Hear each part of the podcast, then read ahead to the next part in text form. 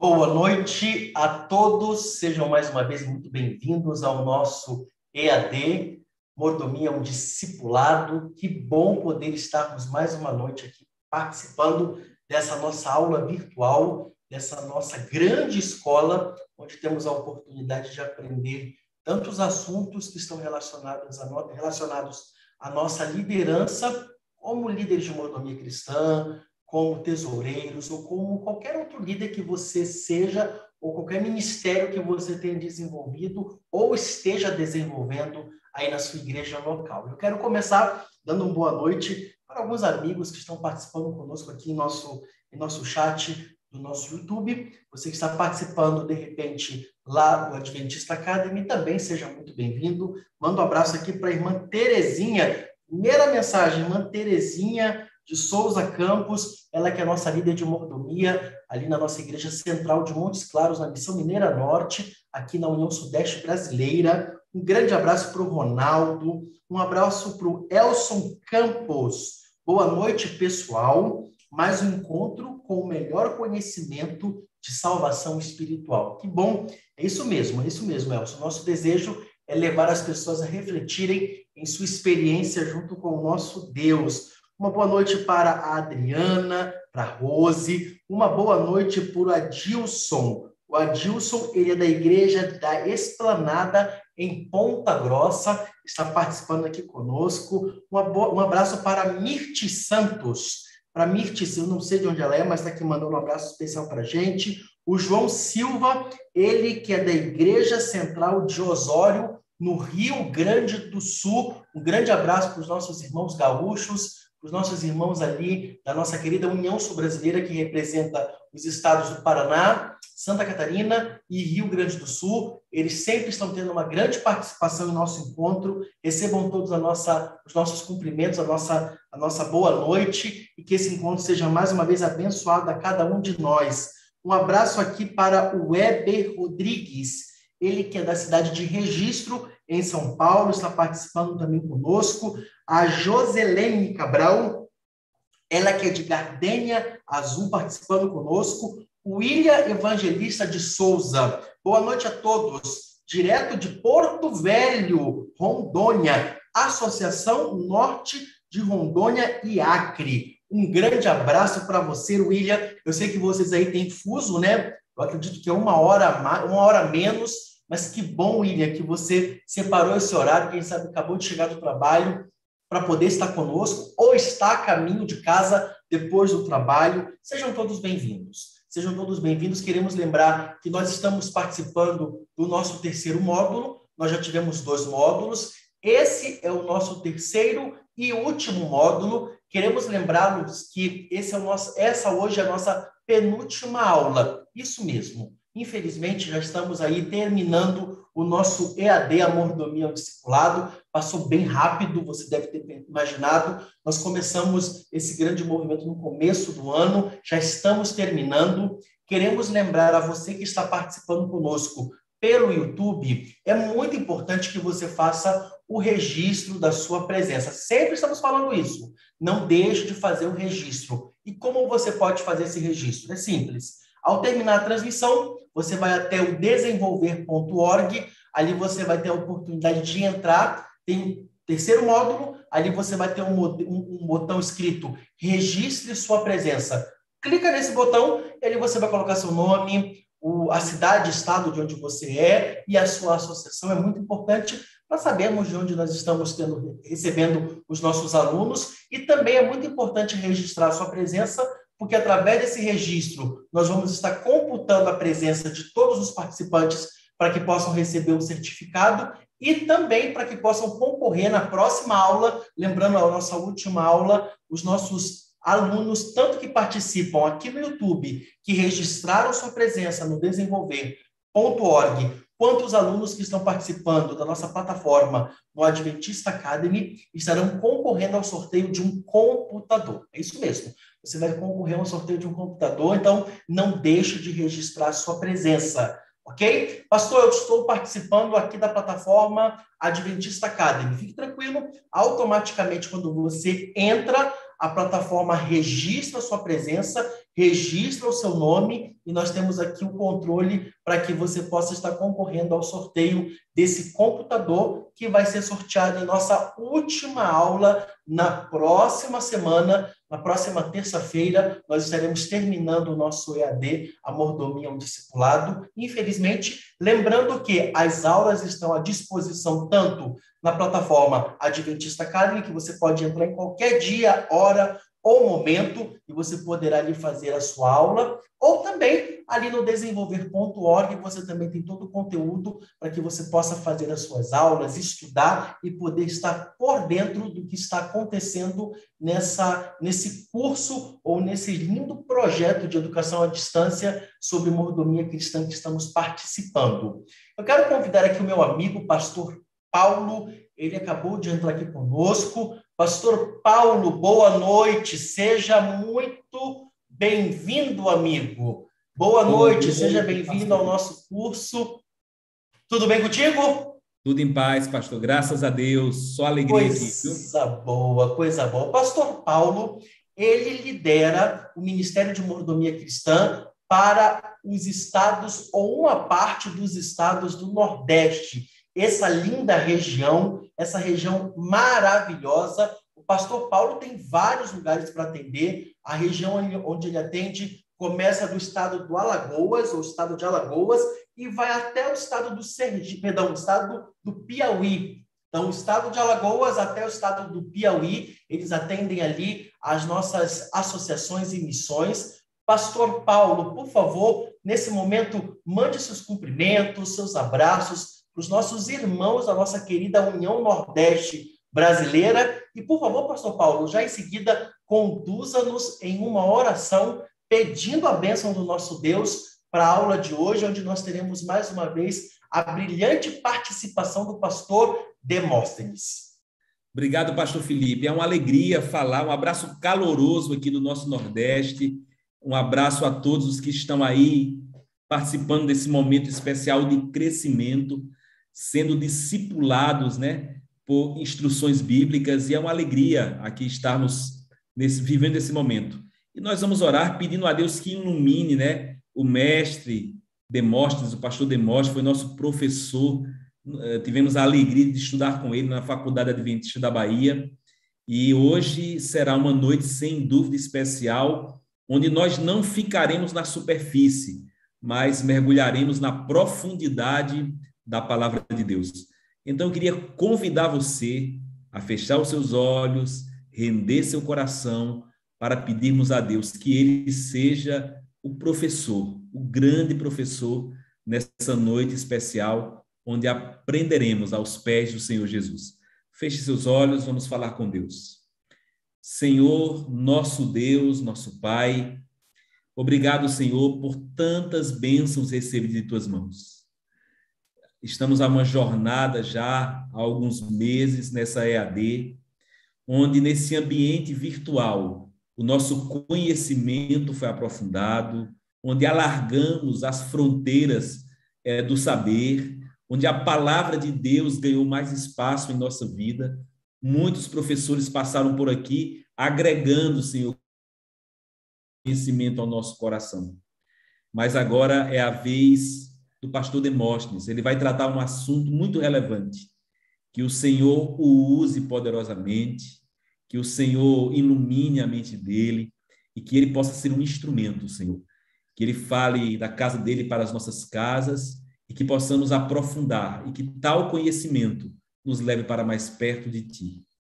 Abençoa a todos os que estão pela extensão de todo o país, ouvindo norte, nordeste, sul, sudeste, centro-oeste, que cada região do nosso lindo Brasil esteja sendo agora abençoado por esse conhecimento. Toma-nos em tuas mãos, guarda-nos teu infinito amor, em nome de Jesus. Amém. Amém.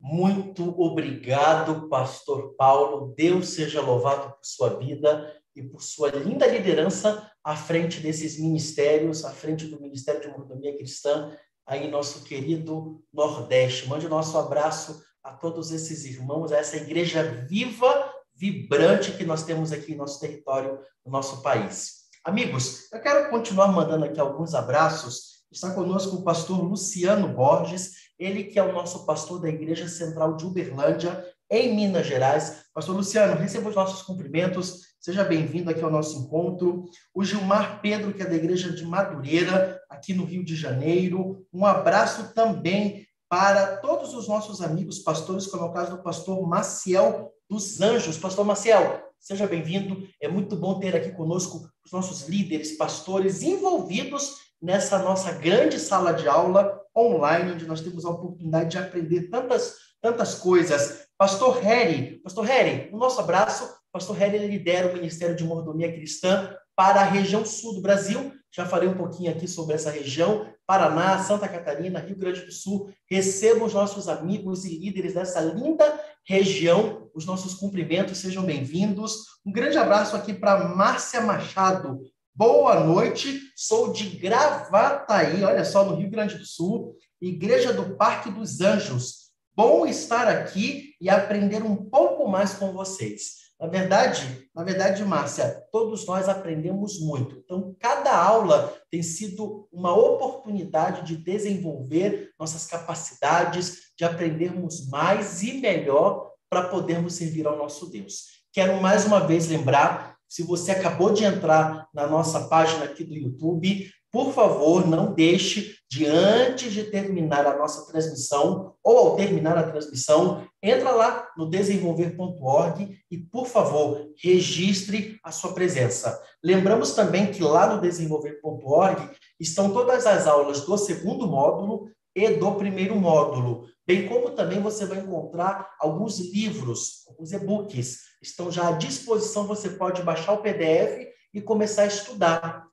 Por falar em livros, um desses livros são do nosso professor, são do nosso palestrante dessa noite, pastor Demóstenes Neves, quem eu quero convidar. Pastor Demóstenes já está conosco, ele será o nosso professor dessa noite. Nós já tivemos a oportunidade de tê-lo conosco em outras aulas. O pastor Demóstenes ele é um grande professor de teologia, hoje está desfrutando de sua merecida jubilação, porém continua escrevendo, ensinando, pregando. Afinal de contas, o ministério só termina quando Cristo voltar ou quando formos chamados ao descanso. Certo, pastor Demóstenes? Exatamente, pastor.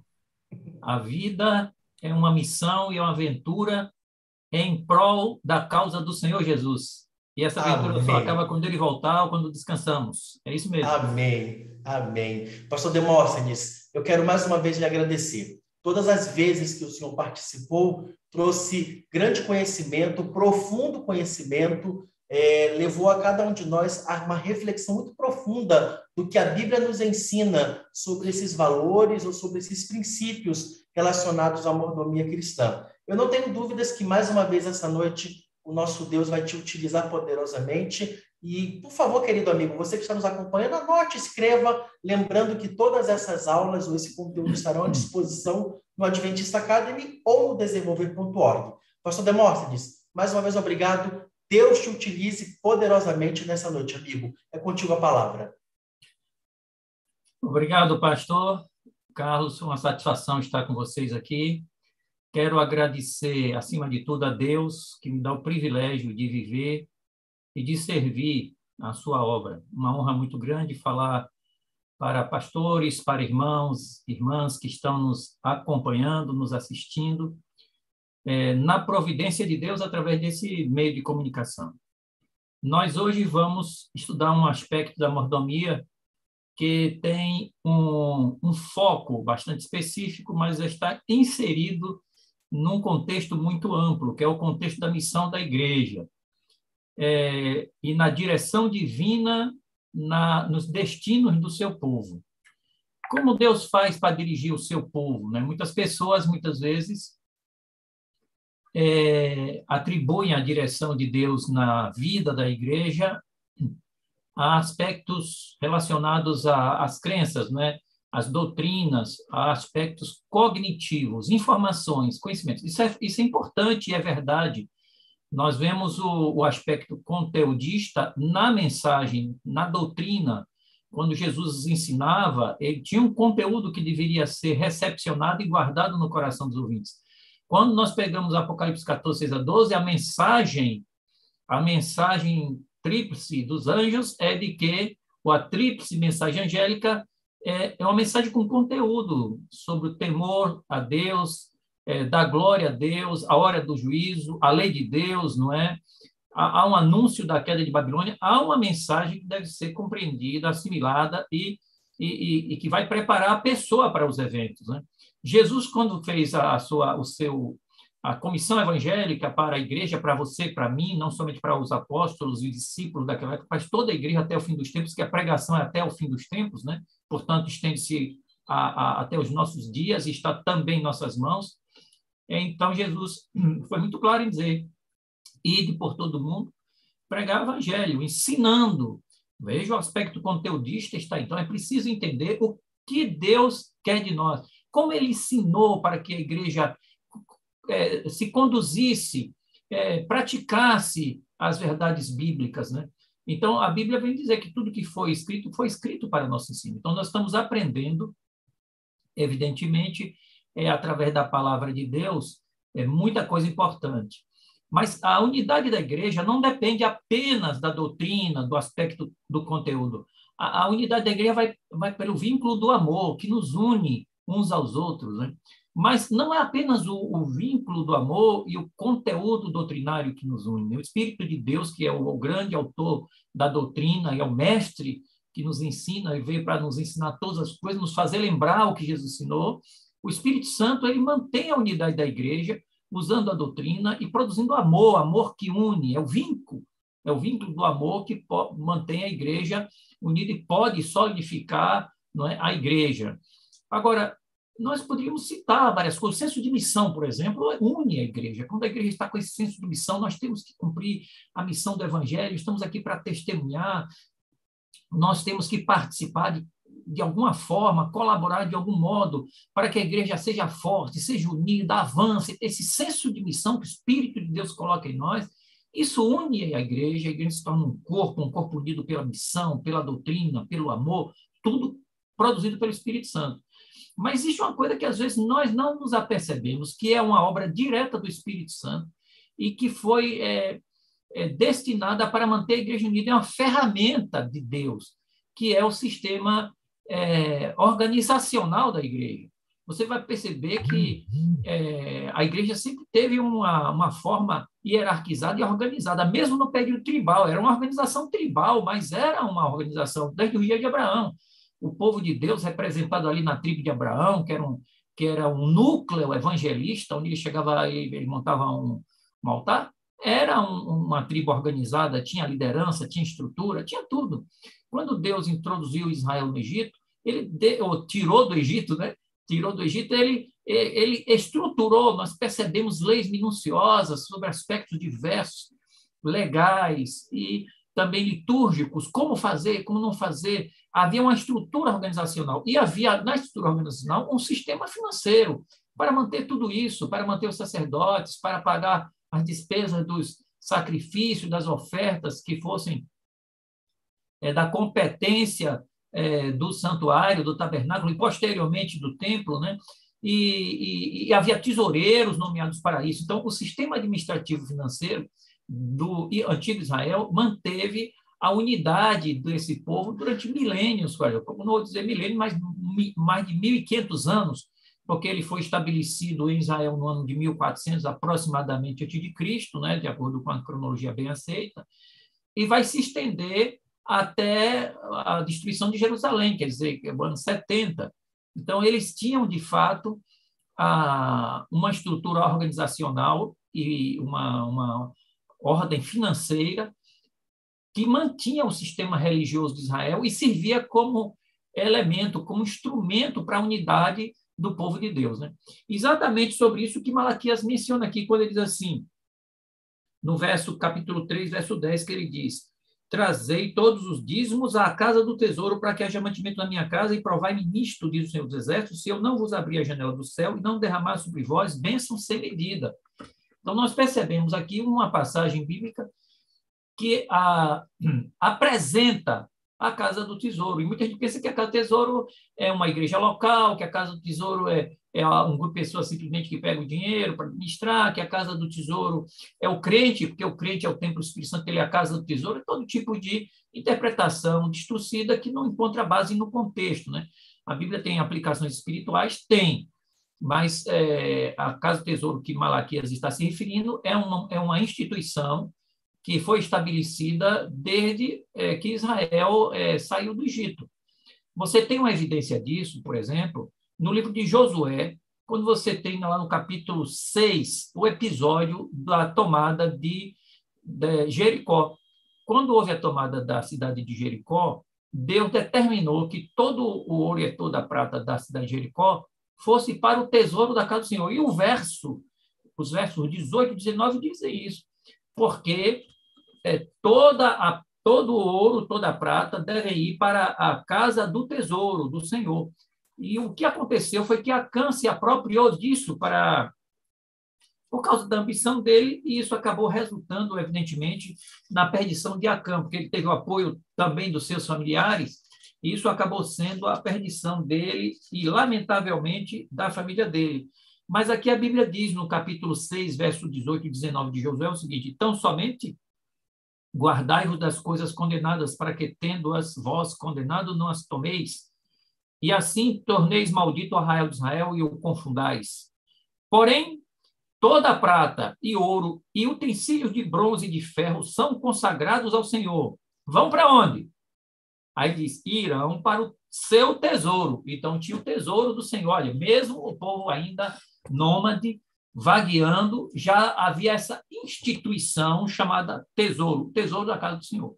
Esse tesouro da casa do Senhor, no templo de é, Jerusalém, edificado por Salomão, depois os, os, os templos que foram reedificados, como nós temos o templo, por exemplo, nos dias de Neemias, é, era um departamento, eram salas construídas, elas foram construídas por Ezequias e foram é, renovadas por, por Neemias, porque essas salas elas não somente eram depósitos, mas elas eram salas onde tinha uma administração. Quando nós lemos, por exemplo, aqui em 1 Crônicas, ou, desculpe, 2 Crônicas, capítulo 31, 15 a 19, nós percebemos aí que é, é, a Casa do Tesouro era um espaço, mas que tinha pessoas que eram nomeadas para fazer o trabalho da administração. Eles administravam os dízimos separadamente das ofertas. É, em cada cidade de Israel tinha a representante da Casa do Tesouro para fazer o pagamento aos sacerdotes que moravam nessas cidades. Os sacerdotes não recebiam dízimo diretamente dos adoradores nas comunidades locais. Note que depois do cativeiro babilônico, no sexto século, o povo de Israel voltou para, para a sua terra, deixou Babilônia, e começaram a existir as sinagogas, centros de reunião, em vários locais de Israel e em outros locais. Mas, mesmo assim, os dízimos e as ofertas iam para a casa do tesouro. É? Então, nós percebemos que a orientação divina, desde o tempo é, do período do povo vagueando do deserto, ou da conquista de Canaã, quando não havia ainda um templo fixo, havia o tabernáculo, que era uma tenda móvel, já havia o conceito da casa do tesouro. Esse conceito se, se, se estendeu ao longo da história, como eu disse a vocês, por mais de 1.500 anos. O único momento em que você rompe com a casa do tesouro é no período lá de quando Salomão morre e é, Roboão, filho dele, vai tentar assume o trono. E aí tem uma, uma disputa política com Jeroboão, que era um adversário político de Salomão e agora se tornou adversário político de Roboão. E quando nós lemos aquele relato ali, nós percebemos que o que aconteceu foi que é, Jeroboão rompeu, o país se dividiu em dois e ele percebeu que o povo indo sacrificar em Jerusalém e, consequentemente, levar seus ofertas ia ser reunificado. Note a força da casa do tesouro. Ao levar dízimos e ofertas para o santuário, é? que era um único local unificado, reconhecendo a administração do santuário, reconhecendo a responsabilidade e autoridade do santuário de receber as ofertas e, a partir desse centro administrativo financeiro centralizado, pagar os sacerdotes em todo Israel, né? essa consciência dava um senso de unidade. Então, o, o Jeroboão mandou fazer igrejinhas, né? edificou nos altos santuários a deuses diversos, fez uma grande catedral né, na divisa com Israel, ele botou outra catedral muito grande no norte de Israel e incentivou o povo a não ir mais para Jerusalém, para a casa do tesouro levar suas ofertas, seu dízimo, seu sacrifício. O que isso produziu, vocês podem ler isso no livro de Reis, se me faz memória no capítulo 1 Reis, capítulo 12, a história de Jeroboão e Roboão, né? O que produziu isso foi que o, o Israel do Norte, que não mais se submeteu à administração da Casa do Tesouro, levando suas ofertas para um local um local centralizado, apostatou irreversivelmente, tanto que Jesus, quando esteve na terra, disse, olha, a salvação vem dos, vem dos judeus. Por quê? Porque estava Jesus consciente de que, ao longo dos séculos, eles se desconectaram né, do santuário e do ministério que era mantido pelo santuário, seguiram suas próprias ideias doutrinárias, etc., e acabaram se apostatando e ainda achavam que era o povo de Deus escolhido, que estavam com a verdade, como muitas pessoas acontece hoje que se desviam da, do sistema organizacional da igreja, achando que é grande virtude esse espírito de rebelião, como se fossem renovadores, reformadores, na realidade estão no caminho de apostasia que é irmão White é, tem condenado com grande veemência. Né? Uma das passagens clássicas do Espírito Profecia é que está é, em Testemunhos para a Igreja, volume 9, né, página 258, também aparece em Conselhos sobre, sobre Mordomia, né? Alguns têm apresentado a ideia, diz ela, de que ao aproximarmos-nos do fim do tempo, cada filho de Deus agirá independentemente de qualquer organização religiosa. Mas fui instruída pelo Senhor de que nesta obra não há isso de cada qual ser independente. As estrelas do céu estão todas sujeitas a leis, cada uma influenciando a outra para fazer a vontade de Deus, prestando obediência comum à lei que lhe dirige a ação. E para que a obra do Senhor possa avançar sadia e solenemente, seu povo deve estar unido. E aí ela tem aqui no parágrafo seguinte, ela vai condenar os movimentos esporádicos e agitados de alguns que pretendem ser cristãos, não é? e que estão representando a igreja, quando na realidade eles são rebeldes, que movidos por motivos escusos. Ela diz: alguns têm apresentado a ideia de que quando nos aproximamos do fim do tempo, cada filho de Deus agirá independentemente de qualquer organização religiosa. Fui instruída pelo Senhor de que esta obra, não há isso de cada qual ser independente nesta obra. Então, esse princípio é um princípio que a irmã fala aqui, mas na verdade está reproduzindo um pensamento bíblico o pensamento do sistema organizacional financeiro, porque quem mantinha Israel unido, além da doutrina, da noção de Deus, do amor, não é? do senso de missão dele de conquistar Canaã, era o sistema da Casa do Tesouro. Esse sistema se provou tão eficaz que, mesmo com vários cativeiros, com exílios, com guerras, com contendas, ele sempre estava envolvido nos reavamentos. Basta você olhar o reavamento de Joás, Josias, Ezequias, Neemias, Esdras, não é? Malaquias, todo o reavivamento espiritual em Israel estava necessariamente relacionado de forma direta com o reavivamento da Casa do Tesouro, a devolução dos e ofertas para um centro administrativo financeiro que era a, a, o, o, eixo de funcionamento religioso, porque quando é, os, todos os sacerdotes eram empregados da Casa do Tesouro. Então, eles tinham que pregar a doutrina da casa do tesouro. Não podia cada um pregar a doutrina que pre preferia pregar, que achava certa. Né? Não tinha movimento independente em antigo Israel. Todos sabiam que só se estava é, com o povo de Deus se estivesse ligado à organização do povo de Deus, e essa organização estava é, representada pelos ministros, que por sua vez eram empregados da casa do tesouro, que por sua vez representavam o templo, que por sua vez era instituição estabelecida profeticamente por Deus. Você pode aplicar isso à igreja adventista, né? A instituição, é, o povo levantado pela providência divina, né? pela, pela profecia, o povo de Deus. Esse povo de Deus tem um sistema organizacional orientado por Deus com um parâmetro bíblico da Casa do Tesouro. Aí você vai, e isso foi orientado pelo espírito de profecia. E esse sistema administrativo financeiro recebe dízimos ofertas centralizadamente, paga pastores, são representantes perante os irmãos. E aí fecha o ciclo. Tire a casa do tesouro, os pastores não serão mais empregados da igreja, eles podem pregar o que quiserem, estarão nas suas congregações e distritos independentemente. Rompe-se o laço da casa do tesouro, o elo administrativo financeiro, rompe-se a dependência, a responsabilidade mútua e a unidade teológica administrativa. Quebrou o laço administrativo financeiro, quebra-se o laço, é, o, o, o elo doutrinário teológico e rompe também a missão, porque agora cada um vai fazer a missão como entende que é, e a igreja não vai mais pregar a mesma doutrina. Então, o que o diabo quer é prejudicar o evangelho eterno, né? Destruir a unidade da pregação do evangelho, a unidade doutrinária, destruindo o quê? Destruindo a unidade ministerial pastoral. Como é que destrói a unidade pastoral? Destruindo a casa do tesouro, os pastores sendo independentes, com ministérios independentes, cada um pregando suas mensagens euforicamente, mas contrária à direção divina. Então, quando Malaquias diz trazer o dízimo da casa do tesouro, ali está, um, primeiramente, o um movimento de reavivamento. Você percebe que no verso 7, ele diz assim: Tornai para mim e eu tornarei para vós. Não é? Diz a metade do verso 7 em diante: Tornai para mim. Essa palavra aí é a palavra shub. Tornar significa convertei-vos. Né? A palavra shub é a mesma palavra que é usada no capítulo 4. Né? O capítulo 4 que diz assim: e eis que vos enviarei o profeta Elias antes que venha o grande e terrível do Senhor, e ele converterá o coração dos pais aos filhos. A palavra converter aí é chub de novo. A palavra hebraica chub significa converter. Não é? é uma, uma palavra relacionada com reavamento, com conversão. E essa palavra ela é usada por Malaquias ligada ao dízimo.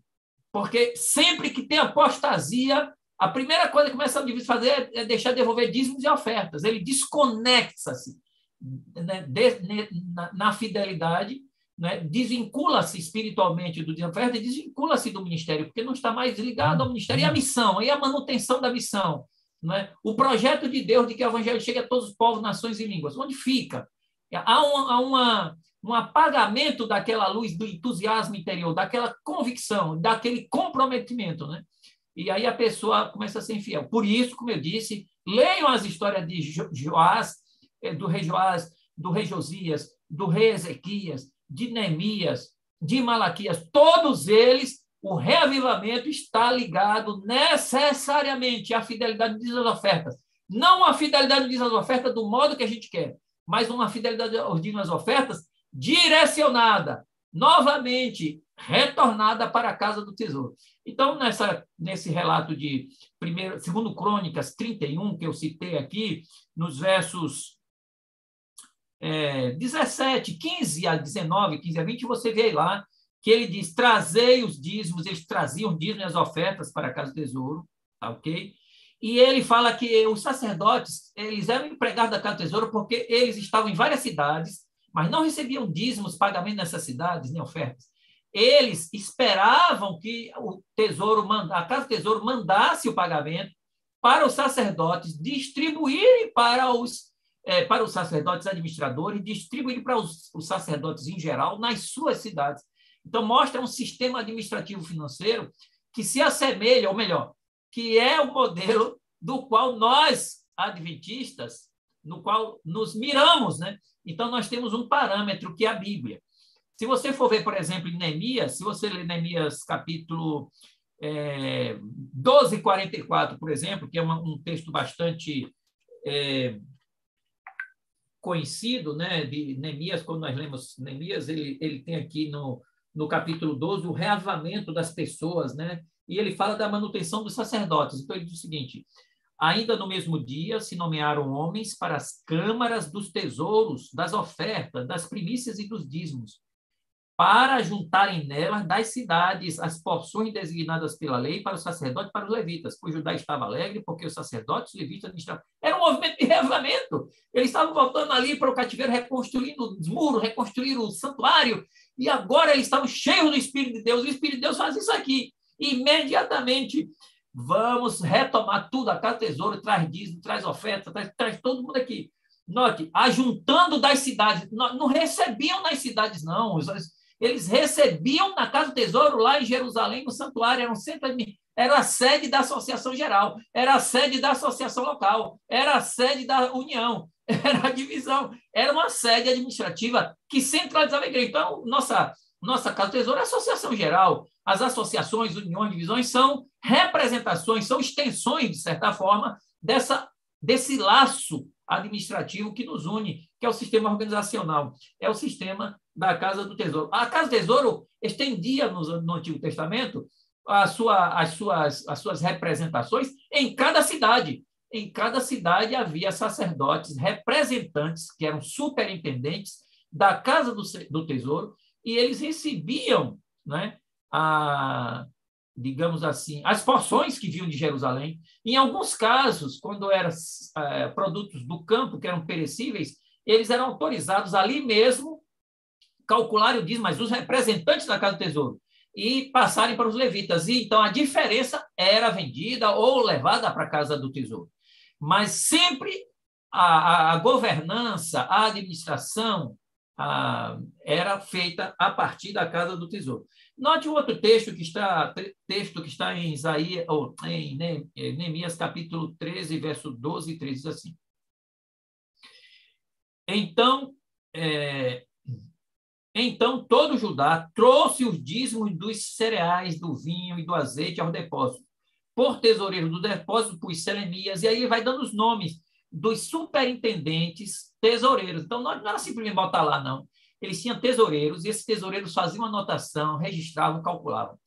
Maiores detalhes sobre isso tem nos documentos do Antigo Israel, que foram levantados por vários pesquisadores e estudiosos. Você tem Flávio Josefo, que é um historiador judeu do, na, do tempo do Novo Testamento. Você tem Joaquim Jeremias, que é um grande historiador da história judaica também, principalmente do Novo Testamento. Ele fala sobre a casa do tesouro, ele fala sobre os tesoureiros, ele fala do sistema, ele fala como o dízimo era levado, ele fala sobre a diferença do primeiro dízimo, que era do sacerdote, do segundo dízimo, que era da caridade, que é um dízimo distinto, não é, um, não é o mesmo dízimo que algumas pessoas confundem, né? Então, ele vai, é muita coisa interessante. Isso pode ser visto na própria Bíblia, entende? Então, a Casa do Tesouro, na realidade, é esse sistema administrativo financeiro que foi estabelecido para é, criar, juntamente, como instrumento do Espírito Santo, né? Para é, manter a solidez administrativa organizacional do Israel. Como eu disse para vocês, destruindo a unidade administrativa financeira e o sistema de dízimos e ofertas canalizados para uma, um, um centro, para uma instituição centralizada, você não tem mais é, se isso for rompido, então os ministros sacerdotes são independentes se levar apostasia. Foi o que aconteceu no período dos, do, é, de, de Jeroboão e de Roboão. É uma, uma, um relato que está no livro de Reis. Deixa eu ver se eu localizo aqui para é, indicar para vocês essa leitura, que eu acho muito interessante. Primeiro Reis, capítulo 12, versículos 25 em diante. E você pode anotar aí também, segundo Crônicas 11, 13 a 17. Você vai perceber que quando eles é, dividiram o país, e Jeroboão percebeu que o povo estava se reunificando, porque estava levando seus sacrifícios para Jerusalém, né? o povo era dividido, tinha fronteira, tinha alfândega, tinha tudo, estava em guerra, inclusive, algumas vezes, mas o povo continuava adorando a Deus, levando seus sacrifícios para a casa do tesouro, para Jerusalém. Quando fala seus sacrifícios, né, naturalmente está se referindo a todas as dádivas, e envolve dízimo, oferta, tudo ele levava lá para a casa do tesouro. Né? Porque se ela fazia o sacrifício, ali eles levavam seus dízimos, suas ofertas. Pois bem, quando Jeroboão percebeu isso, ele declara explicitamente, nesse verso que o tempo não permite ler e nem detalhar com vocês, ele diz explicitamente: o povo vai se unir, vão me tirar do trono, vão me matar.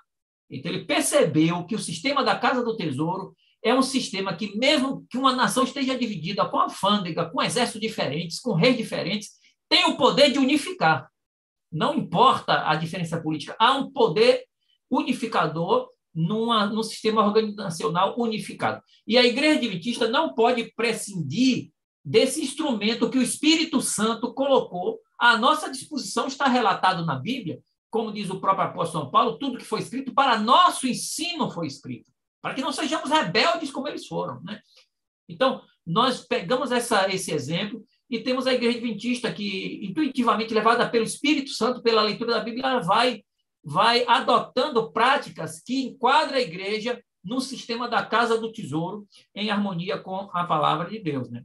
É, esse, essa adaptação, note, nós não, não, não estamos aqui defendendo que o sistema da casa do tesouro precisa de um santuário igual a Israel, etc. Primeiro, porque a Casa do Tesouro de Israel era um sistema aplicado para um território do tamanho de Sergipe, tinha uma limitação geográfica. A Casa do Tesouro era para os povos israelitas, ali.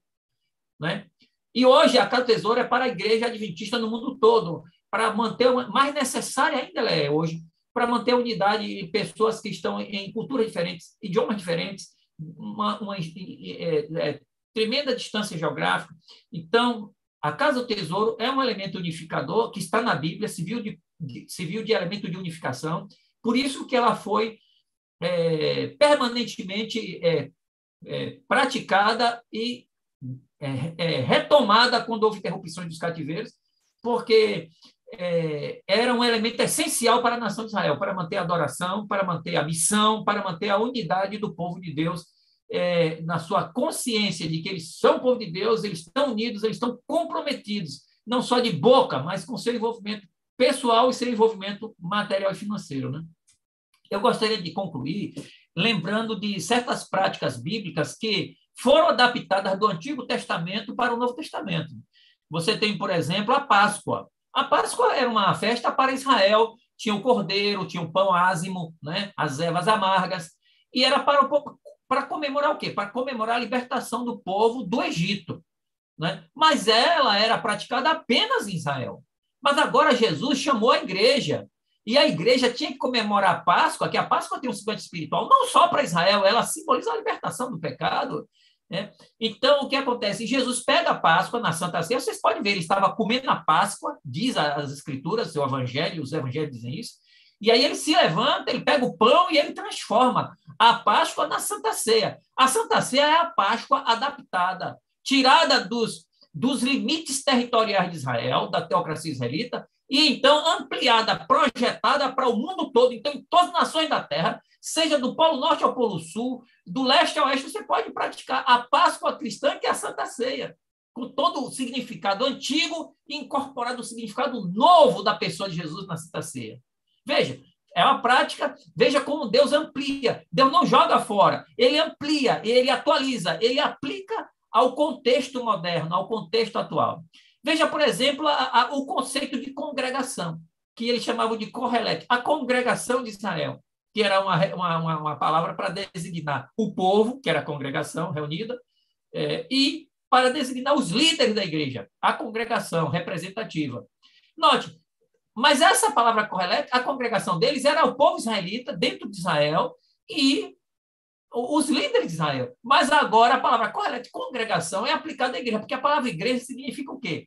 Significa congregação. A palavra igreja, a palavra igreja é a congregação. É a palavra grega que corresponde à correlete hebraica. Então, agora, essa congregação ela tem que manter-se unida com os mesmos princípios, com as mesmas doutrinas, em todo o mundo. O que era local, a correlete local virou a igreja cristã mundial. E a igreja adventista é essa, essa correlete mundial, essa eclésia mundial, que agora vive essa verdade unida, mantém-se unida pelo senso de missão, pela adoração só Deus, pela doutrina, né, pelo amor mútuo, mas há um instrumento concreto, físico, que Deus ensinou na Bíblia para nós, para o povo de Deus, e é, é o sistema organizacional, que ele se representa na Casa do Tesouro, um sistema administrativo financeiro centralizado que unifica a igreja e realmente solidifica o seu trabalho, evitando que aventureiros né, invadam e despedacem a igreja, como muitos têm tentado e ainda estão tentando, é, sem sucesso, felizmente, para a honra e glória de Deus.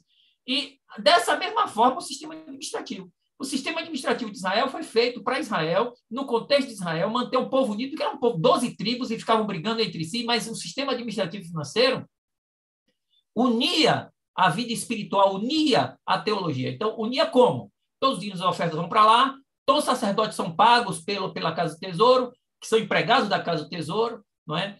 E aí todos os sacerdotes têm que seguir os rituais não é, adotados pela, pela escritura, que são seguidas pela Casa do Tesouro, pela, pela profecia que estava ligada à Casa do Tesouro. Né?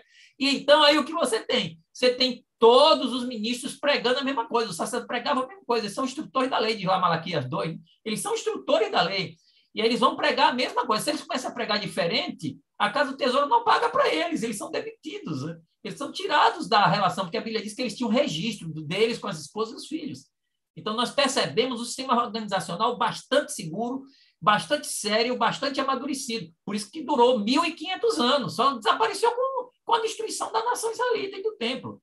Mas essa verdade maravilhosa da Casa do Tesouro, Deus nos deu através do Espírito Profecia e a Igreja Adventista adotou esse sistema, como eu disse. Então, o sistema da Casa do Tesouro é um sistema vital para a Igreja Adventista, para manter a unidade administrativa financeira e manter a unidade pastoral, ministerial e teológica. Mantendo assim a unidade da missão, porque na hora de pregar nós temos uma única mensagem de todo mundo. Os adventistas do Polo Norte pregam a mesma mensagem angélica de, dos adventistas do Polo Sul e de qualquer país, da China aos Estados Unidos, ao Brasil, todos estão pregando a mensagem. Por quê? Todos estão unidos a, a um ministério único com a mensagem única que vem de um centro único. E todos é, estão unidos porque esse centro administrativo financeiro submete-se à Bíblia e ao espírito de profecia. À medida que o fim dos tempos vai chegando, a igreja deve aprimorar e fortalecer a sua organização. Esse é o sistema da Casa Tesouro em rápidas palavras. Recomendo que você leia o livro que você tem como material adicional desta aula, leia as passagens que nós estamos aqui recomendando e desejamos e temos certeza de que você vai aprofundar, vai amadurecer, vai compreender, vai se alegrar, se regozijar de que o Espírito de Deus não apenas nos deu doutrina, entusiasmo, amor, é, senso de missão, mas o Espírito de Deus nos deu também o sistema administrativo. Diz, diz a irmã esse sistema foi conduzido pela providência divina e se ergueu com grande trabalho e não deve ser esfacelado pelo capricho de A ou B que se sente mais consagrado do que a revelação divina. Que o Senhor Deus abençoe a cada um de vocês, conceda a todos é, muitas bênçãos, muita é, luz do céu, para que todos nós possamos estar unidos numa só igreja, numa só missão, nos preparando para a breve volta do nosso único Senhor Jesus Cristo, que nos levará para o seu reino de glória. Nossa bênção e nossa saudação a todos nesse momento.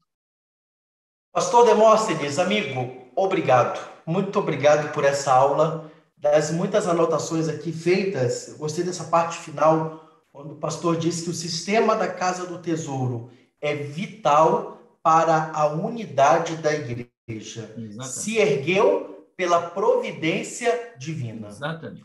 Deus seja louvado. Nós não temos uma igreja que está dividida, nós não somos uma igreja de um bairro, nós não somos uma igreja de um estado, nós não somos a igreja de um país, nós somos uma igreja de caráter mundial.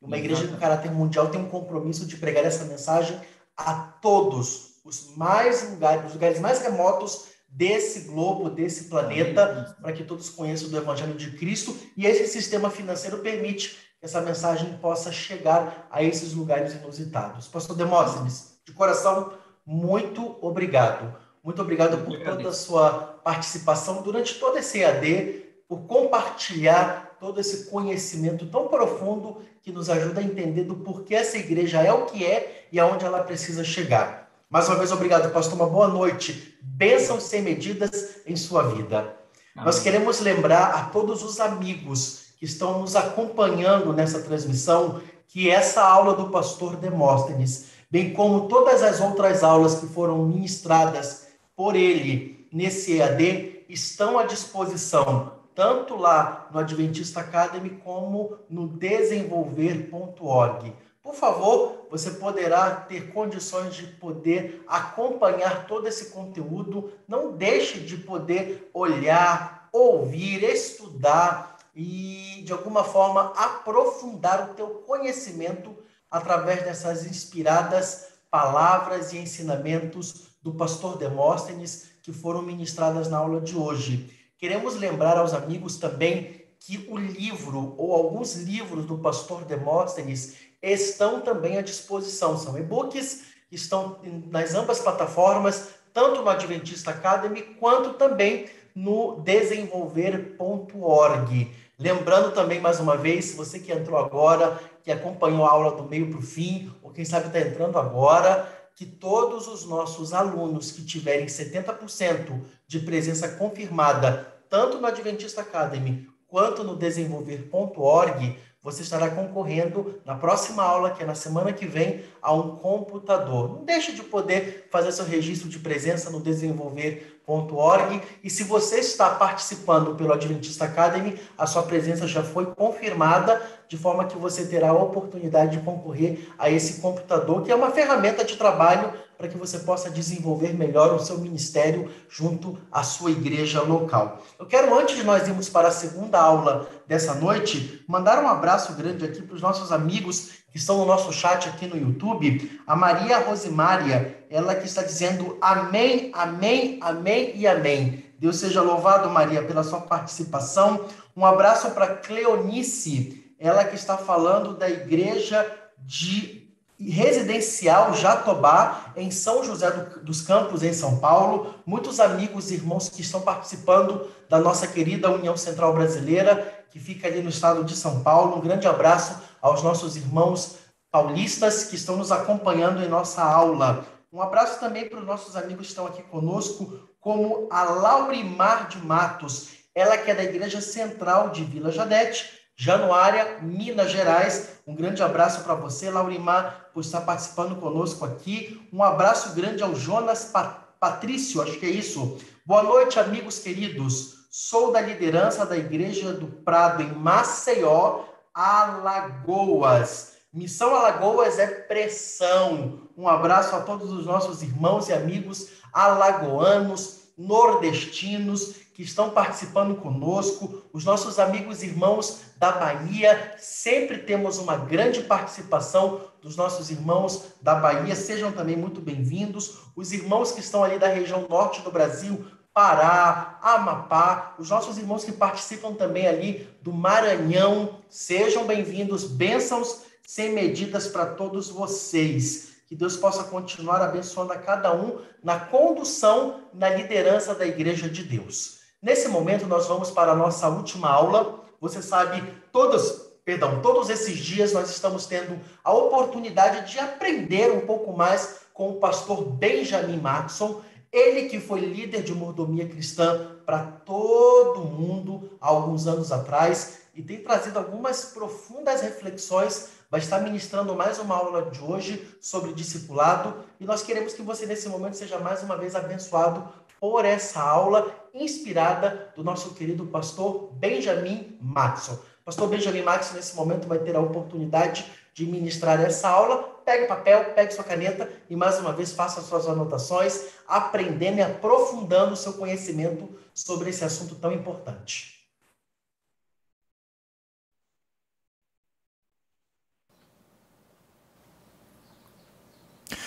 Temos falado sobre o discipulado e sobre os discípulos. Apenas uma pergunta: como um discípulo se parece? Se você escrever um seguidor de Deus do Antigo Testamento ou um discípulo de Jesus no Novo Testamento, quais seriam as principais características em suas vidas? Eu pensei sobre isso e, quando estudo a Bíblia, chego a seis descrições principais que identificam um discípulo.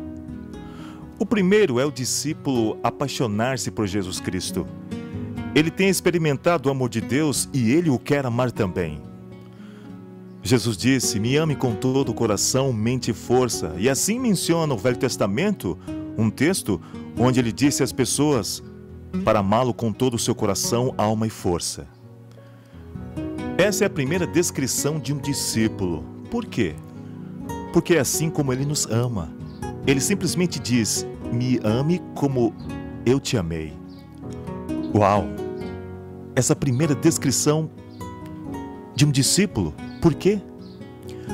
Porque se Deus não é o alvo de nossa paixão, se Jesus não é o foco de nossas vidas, algo ou alguém vai ser a nossa paixão. Porque somos criaturas que se apaixonam, seres apaixonados.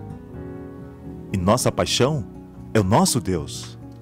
Se Jesus não é a paixão de nossas vidas, então estaremos praticando uma forma de idolatria, porque algo ou alguém vai ser a nossa paixão. Então, a primeira coisa que um discípulo mostra é o seu amor ou paixão por Deus. A segunda descrição de um discípulo é que ele deve ter comunhão diária com Deus através da palavra e passar tempo com Deus, falando com Jesus, pensando em Jesus. Falando nisso, a paixão não é algo que você faz nascer. Você não pode dizer eu vou amar mais minha esposa. As coisas não funcionam assim. Paixão em qualquer relacionamento é indiretamente proporcional ao relacionamento e à intimidade desse relacionamento. Quanto mais intimidade, mais paixão. E é por isso que a segunda descrição da alma de um discípulo é muito importante. Porque o discípulo deve estar diariamente com Deus, passar tempo em comunhão com Ele, em conversa, na oração, na meditação, na leitura da Sua palavra.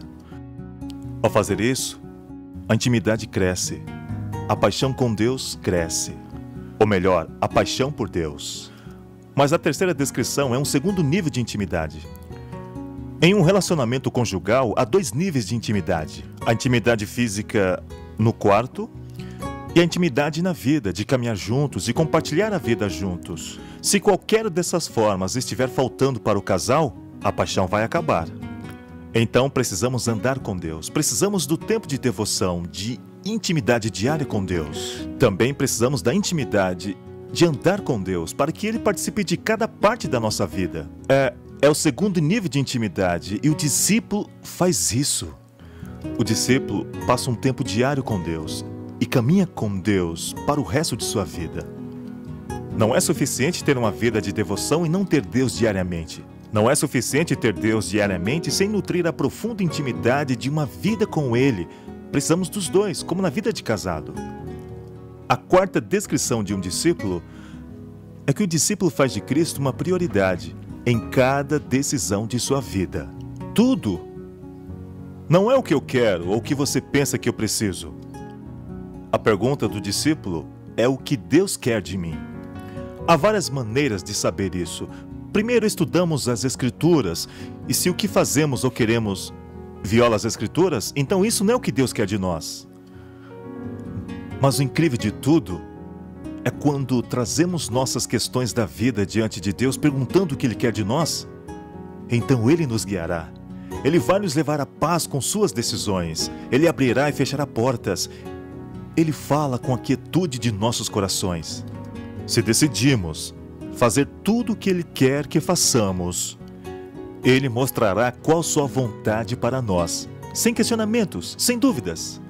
Pode até demorar um tempo, mas a quarta descrição de um discípulo é: Jesus é a prioridade em nossas decisões. Que carro dirigir, que casa morar, que roupa vestir.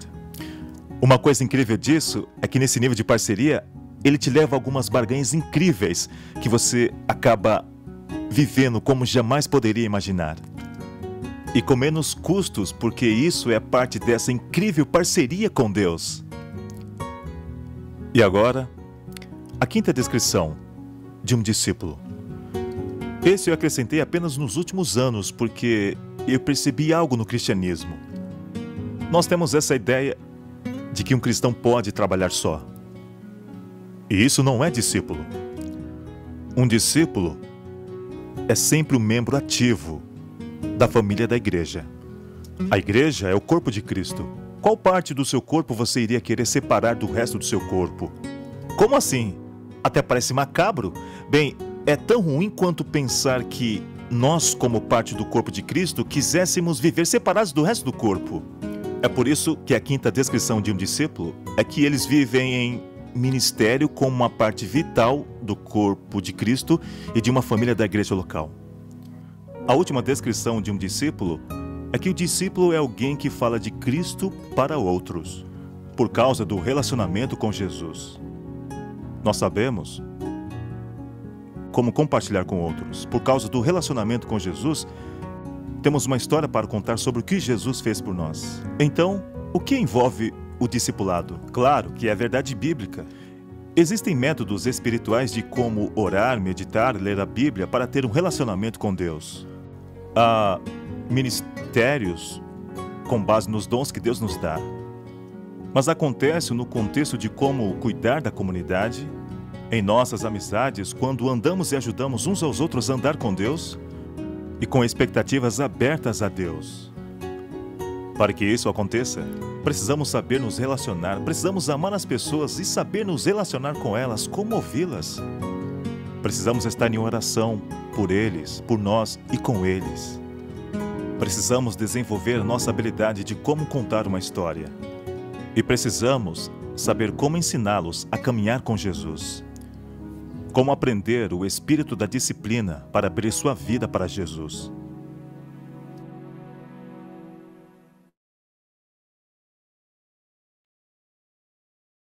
Muito bem, estamos terminando a nossa aula de hoje e as lições que a gente aprende com o pastor Ben são hoje que um discípulo ele tem paixão por Cristo, ele tem comunhão, comunhão diária com Ele, intimidade com Cristo, faz de Jesus a sua prioridade faz parte do corpo de Cristo e testemunha.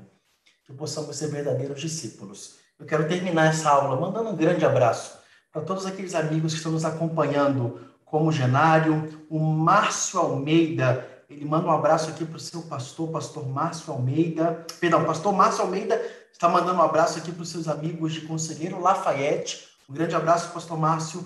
Um grande abraço aqui para os nossos amigos que estão nos acompanhando da Associação Norte-Sul Rio Grandense distrito de Vila Teresa, em São Leopoldo. Toda a gauchada aqui participando conosco, recebo os nossos abraços. O Carlos Luciano, da cidade de dois vizinhos no Paraná, Associação Oeste Paranaense, também ligadinha conosco aqui, aprendendo, desenvolvendo suas ações. A Tânia Regina, ela que é da equipe distrital de mordomia cristã, do distrito de Nilópolis, aqui no Rio de Janeiro. Também, mais uma vez, recebo o nosso abraço. Amigos, são muitas pessoas que estão aqui conectadas conosco. Mais uma vez, queremos lembrar: essa é a nossa penúltima aula. Infelizmente, nós estamos caminhando para a nossa última aula, que vai ser na próxima semana. Teremos a oportunidade de fechar com chave de ouro. Se você tem ali algum amigo, algum líder que sabe que não participou hoje, convide-o Convide essas pessoas para que na próxima terça nós possamos fazer um grande encerramento desse grande movimento que começou no primeiro semestre e vai ser concluído na próxima semana. Queremos agradecer mais uma vez a sua participação, agradecer a presença de todos aqueles que estiveram conosco até aqui, agradecer a presença dos pastores, dos líderes, dos nossos departamentais de mordomia cristã, nos campos, nas uniões e do nosso líder também, o pastor Josanã Alves, que estará conosco na nossa última aula, participando também, juntamente com o pastor Marcos Bonfim, que é o líder de mordomia cristã para toda a igreja no mundo. Ele estará ministrando a última aula desse grande curso de mordomia, EAD, a mordomia, um discipulado. Deus te abençoe. Que você possa ter uma noite especial, uma semana abençoada na presença de Deus. Lembrando mais uma vez, não deixe de registrar sua presença caso você esteja participando no YouTube através do desenvolver.org. E por favor, não deixe de baixar o conteúdo, de acompanhar, de compartilhar, para que possamos ter mais pessoas envolvidas e aprendendo mais sobre o desejo, sobre os propósitos de Deus para as nossas vidas. Feche os seus olhos, nós estaremos terminando a programação de hoje, a aula de hoje, pedindo a bênção do nosso Deus. Pai amado, muito obrigado, porque o Senhor nos colocou diante da oportunidade de aprendermos a como te servir mais e melhor. Obrigado pela aula dirigida pelo pastor Demóstenes, pelo pastor Ben Maxson, que nos ajudou a entender que o que vivemos como tua igreja, o vivemos porque fazemos parte de um plano bíblico.